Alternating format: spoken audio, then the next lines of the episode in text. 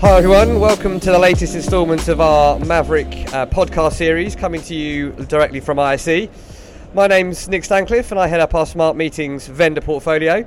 Uh, today we're going to be talking all things collaboration. Uh, I'm going to be speaking to a number of uh, vendors uh, to gauge uh, their thoughts on the, the hot topics in the industry and what that means for, for partners. so first up, I'm here on the Google stand. I'm here with, with Mark Grady. Mark, welcome. Thank you. It's great to be here with you today. Fantastic. Um, would you like to give a brief introduction um, to the uh, to the audience of your role at uh, what you do here at Google? Yeah, sure. So I look after the Google Meet sales here in Europe for the, the Meet hardware products. Yep. So responsibility um, with, with the products that TD SYNNEX carries today of the likes of Avocor, Asus, Lenovo, working with uh, Google Meet software on the hardware to run a video conferencing experience. Fantastic. Um, so as we kind of look and reflect back on 2023, um, what were your sort of major uh, takeaways in terms of um, you know how companies are evolving their hybrid strategies? Yeah, I, I think the first thing to say for a lot of organisations is that they're they're, they're re-evaluating their office space. So they're looking at the costs of real estate. They're looking at the costs of travel, and I see there's a real a real change within the business to look at things like travel and how to get people back in the office uh, and using the collaborative experience as part of that. So I think on the one side of it, you have a workforce that maybe is working from home or on the road that has equal access to the same technology as those that are in the office. But I also think what we have seen this year is a few changes around meeting rooms in terms of the size of meeting rooms. Um, maybe more, some customers are looking at possibly cutting rooms into half the size because few people are away from the office, a few people are there uh, in the office. But I also think there's also a realization that you need to get people back into the office for things other than sitting at a desk and doing email, collaboration, the experience. Um, I think you know here, here at the show we, we, sh- we have the Avocor Series 165. Whiteboarding is a great way to have people in an office brainstorming and collaborating. Yes, you want the tools remotely, but in the office you want to have that space to collaborate, not so much desks and deep work and things like that within the, the office areas. Yeah, so some great points you make there, and um, yes, yeah, really using technology as an enabler to get people uh, collaborating, as you say. Um, how much do you think um, data uh, plays a role in terms of defining what the office looks like? We've now, you know, a few years um, off the back of COVID, we've now got some really, or starting to build some really strong data points over the last couple of years. How important is that for, for businesses when they start to plan? I, I think it's critical because I think if you take a look today, uh, what we have with the Google Meet hardware, we have the Google Workspace administration where you can pick up a lot of data that's being used around the meetings, how often people are joining, the quality of the meets, but also most importantly, not just the IT team, it's the facilities teams who want to know do we have enough meeting rooms? Are we using what's the occupancy of the building like? So one of the nice features in Google Workspace this year was the calendar integration where you could set your working location which is really important because it allows people to see how many how many of you are coming to the building, but also crucially releasing real estate and meeting rooms to other users in the business. I think there's nothing worse than getting to the office, finding the room is booked, and then you've got to hang around to see if it's free or not. You want those rooms released I completely agree, and I, I, echo your sentiment. There's nothing more frustrating than turning up to a meeting room that's that's been booked and there's nobody uh, nobody in the room. It's uh, yes. yeah, not, not not the greatest experience. Um, so yeah, I agree. Um, and finally, just sort of to sum up, um, if you were to make a prediction for sort of the next uh, you know two to three years in terms of where we're going to see the hybrid meeting um, kind of journey go to, we've, we've touched on a few interesting topics, um, you know, collaboration, whiteboarding, that type of thing. Um, what would be your kind of your thoughts around that? Well, I, I think that a lot of organisations, um, there's a few things that will happen. A lot of organisations are going to do what I term as their first proper office moves post COVID. The, the, the, time it takes for a building project to start, finish, and build a building and move, it's not a six month, 12 month project. Usually people are looking at leases on their buildings of five, seven, ten years within that. Mm. And I think what we are seeing is different ways of thinking. Um, I was talking to a customer recently, very traditional company, and they want to eliminate 40% of their space. But I was really surprised to see they wanted more meeting rooms than in the old office. Mm. So I think we will see there, there being innovation there. I do think the role technology has to play, and I think one of the things that I'm seeing is things like whiteboarding and things like a good meeting room experience bring people back into the office for the critical meetings and the community feeling. I don't think the, the, any organisation can really say to their workforce, well, you know, you've got to be in the office to do your email. It's, it's, it's just like that isn't going to that isn't going to work for a lot of employees. Mm. But also organisationally, there's a cost to having those desks in place. So I'm, I'm very excited over the next two to three years to sort of see what happens. I think we'll also see, particularly from the Google side of this, that I, that I, I, I genuinely believe that the, the key for us is not to be very prescriptive about this. It's the key for us is to say to, is to, from Google, and the message we have is whether you join from a phone on an Android device, whether you join from a laptop, whether you take Google Meet hardware from Tech Data Synnex and our partners, mm. the crucial thing is your experience mm. and, and, your will be the same. Mm. So you're not losing out. I think this is the big thing. I don't think anybody joining because they're on a phone should be at a disadvantage to somebody who's on in the meeting room. And so that collaboration experience is the crucial part. How organisations then use it is up to them. Um, look, it's been great speaking to you, Mark. Thank you very much. Um, for those that are listening that are at the show, um, what's the stand uh, number of, of Google here? We're uh, uh, uh, hall, we're in Hall Three. Hall uh, Three. So just come come through and you'll find us uh, down here. Perfect. All right, lovely stuff. Well, thank you, Mark, and enjoy the rest of the show. Thanks very much. Cheers. So I've made my way over to the Microsoft stand, um, and I'm now sat with uh, with Nikki Nikki Chapman from Microsoft. Uh, Nikki, welcome to the podcast. Thank you. Um, would you uh, introduce yourself uh, to the audience, please, and just tell us a little bit about what you do uh, here at Microsoft? So I am the Teams Room and Devices lead for the UK. I work on supporting our channel to grow the Microsoft Teams Room business.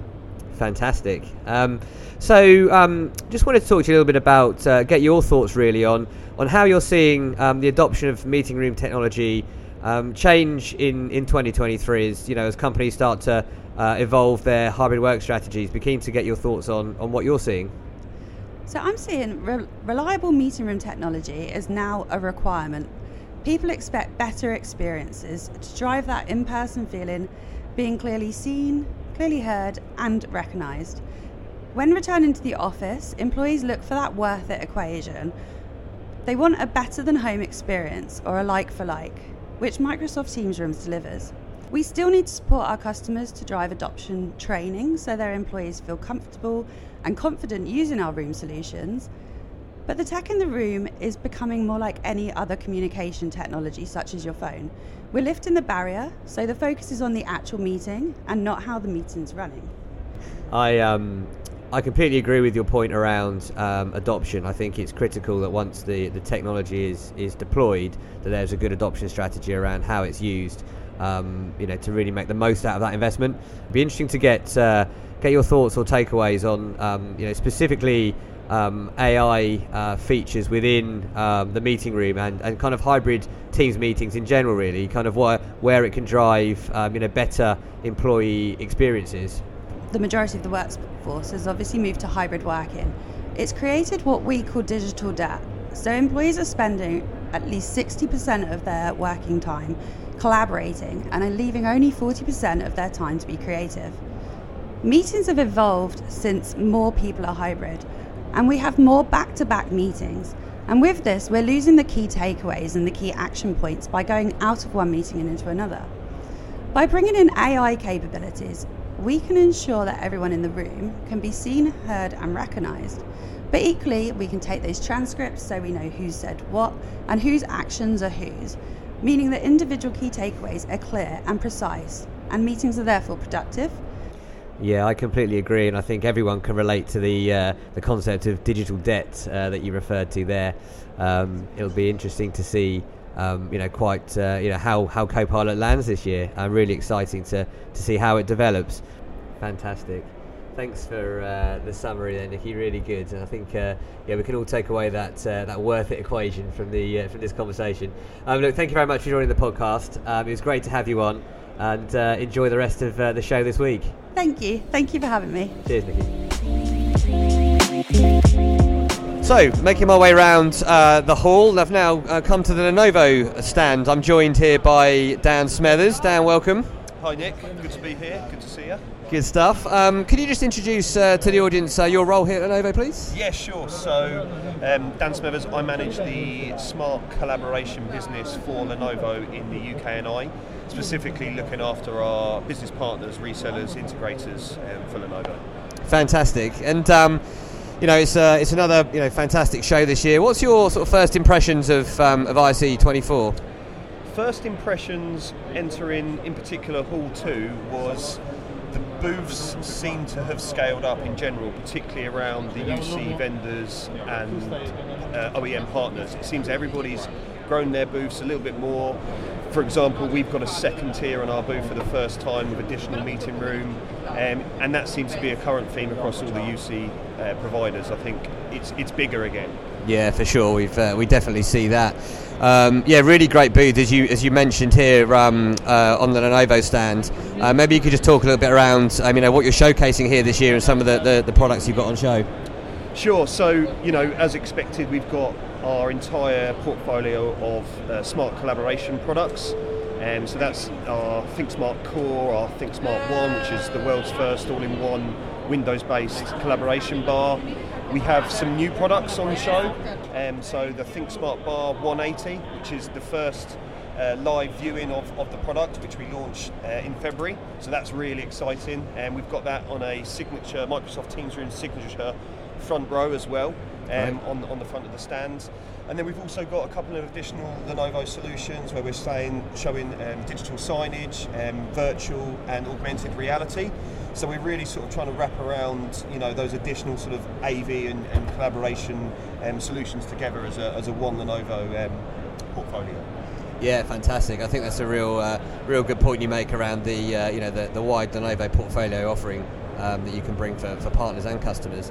Um, there's a lot of talk this year at ISE and, and, and generally around um, you know around AI and, and how that's driving um, driving the market forward. Really interested to get your uh, thoughts from a, from a hardware manufacturer perspective um, and how um, OEMs like Lenovo will play a part in that AI uh, story um, this year. Yeah, so I mean, everybody's talking about it. It seems you know it's the buzzword, right, for the sure, last yeah. six, six, 12 months, and it's going to be for you know the, the, the short term. That's for sure. So I think the AI development, particularly from a Microsoft Teams room, presents a really exciting opportunity for Lenovo. Currently, a lot of the AI capabilities happen in the cloud or they happen on, on the peripherals.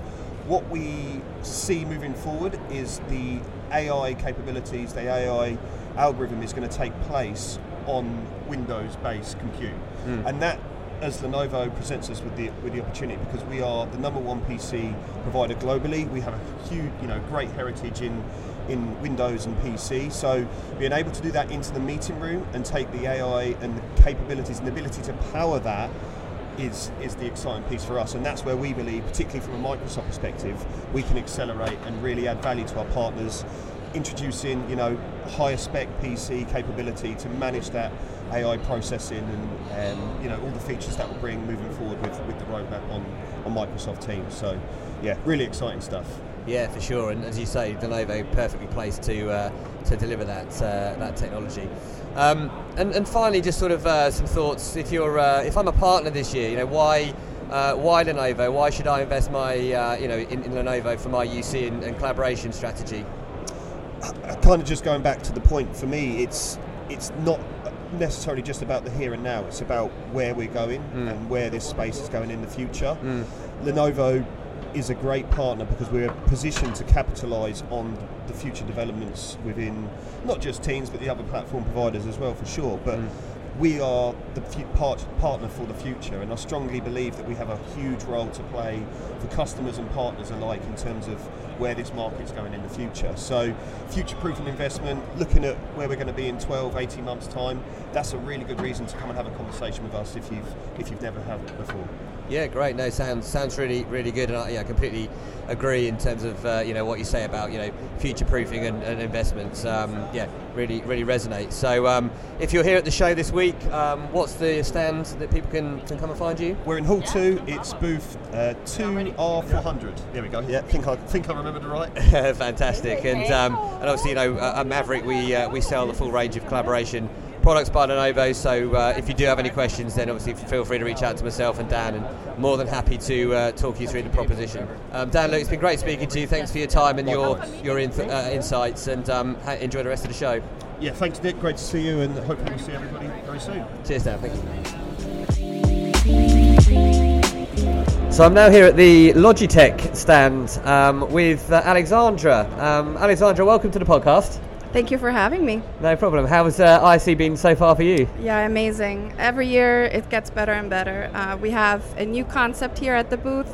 Um, it's very inviting, it's open, beautiful colors now with kind of the green and the palette uh, coming in, and I think people are excited. We've been very busy. Mm. So thank you for joining us as well. No, for sure. I uh, walked past yesterday and I saw uh, it was uh, really real hive of activity, so uh, good to see. Mm-hmm. Um, wanted to take a little bit of time actually, and um, just before we, we, we, dive in, maybe you could just introduce your role at Logitech and, and what you're doing uh, within the business. Yeah, so I lead our B2B sales enablement programs with a special focus on sustainability. Great. Um, it's interesting um, you mentioned that you know we at TD SYNNEX have a have a big focus around sustainability, um, and I know Logitech do as well. Um, I was hoping you could maybe just tell me a little bit about what Logitech are doing in this space, um, and kind of you know how um, partners can can leverage that to, to add value in their business as well.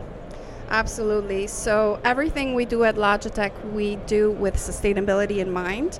Um, hopefully, it doesn't come as a surprise, but we have been publishing our sustainability impact report since 2008, mm. outlining the hard work that goes into and towards our scope 1, 2, and 3 emissions goals. And um, the, the hard work is paying off. Since 2021, all of our products are carbon neutral.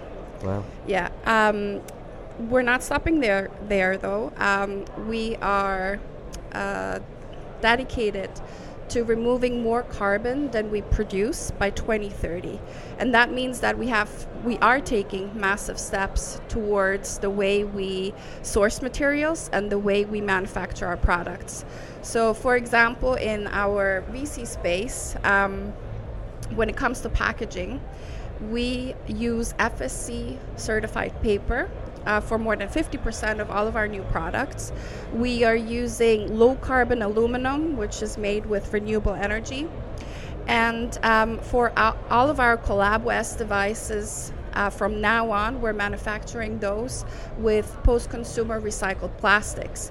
Uh, what that means is that we're sourcing it from electronic waste uh, that otherwise would have uh, landed, uh, ended up in a landfill. Mm. And um, What's particularly exciting this year and what we've announced here at ISE is we will be offering a new program called Collect and Recycle. And with this program, we're aiming to support our partners and customers in responsibly uh, disposing of decommissioned video conferencing devices. Wow, that's that's really uh, that's really good. Um, so if I'm a if I'm a partner, where can I go to, to find out more information around this? I know um, certainly it's becoming a lot more of a, um, a discussion point around tenders and things like that. Yes, absolutely. So, for our partners, we are offering consultations with uh, our sustainability team and experts in helping prepare tenders, answering those really long assessment questionnaires, mm. but also going beyond that in case you wanted to do a special engagement like a customer workshop, um, speaking engagements, um, consulting towards the reporting that you might have to uh, do. So again, when it, especially the tender piece is uh, where uh, we are supporting our partners. So I invite you to reach out to your Logitech account manager, and they will help facilitate and coordinate all of that with our sustainability experts. That's uh, that's fantastic. Yeah, and, and obviously uh, us as TD SYNNEX and, uh, and Maverick are uh, you know, really keen to support on, on, part of that journey as well. Um, really good, uh, really good insight there. Thank you for that. Um, changing tack slightly, um, just looking forward into sort of 2024 you know, we've seen some really exciting um, uh, product releases with the likes of the Sight. Seen a lot of good energy around that. Yeah. Um, you know, what do you think um, in terms of the evolving workplace? Um, what's going to be next for Logitech um, this year? Do you think? Yeah, so for Logitech, lots of exciting things coming. Um, But I would say our priorities are around intelligent audio and video and more insights and analytics. So watch this space. Fantastic. Um, well, look, thank you very much for your time. It's been really interesting um, to see what Logitech are doing around sustainability. Um, you know, and if you've got any further questions, then um, yeah, reach out to, to Maverick or the Logitech team, and we're here to, to support. So, thank you for your time. It's an absolute pleasure. Thank Enjoy you. the rest of the show. Thank you, you too. Thank you. Right, so I've made my way around to uh, hall number four now. I've just uh, just got to the neat neat stand. I'm here with Jeremy. Hi, Jeremy. How you doing? All right. Yeah, very good. Thank you. Very good. Welcome to the podcast. Thank you very much. It's uh, it's very exciting.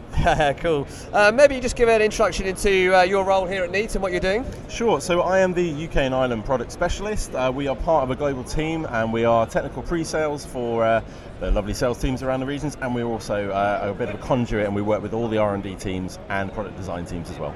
Fantastic. Sounds like a really uh, really exciting role. Absolutely, yeah. Great. Um, so what's uh, what's the show been like for you uh, so far this week? Very, very good. It's been very busy. Um, we've obviously had uh, first-time customers. We've got people that have been with us along the journey for the last four years or so, and we've got partners that are uh, kind of moving towards us with uh, MTR's advancements and Zoom rooms and things like that as well. Great, that's great to hear. Um, just wanted to sort of talk to you a little bit about um, camera technology. Really, there's been a lot of talk around the advancements in camera technology and, and you know, how that can improve um, you know meeting room experiences. Um, and I know you've um, you've been um, bringing something to market now called the Neat Centre.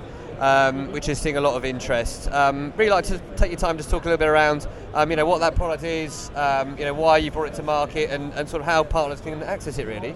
Absolutely. So Neat uh, uh, have a, a patented, t- patented technology uh, which is called Symmetry, uh, which uh, we're uh, very proud to say we're the first to market. So obviously we, we can bring in group framing with AI to kind of get rid of wasted space with the screen, but we were the first people to bring it uh, so we can actually cut out all the individuals and also proactively then track where people are moving. So it's a smooth transition with where people move in their seats or whatever.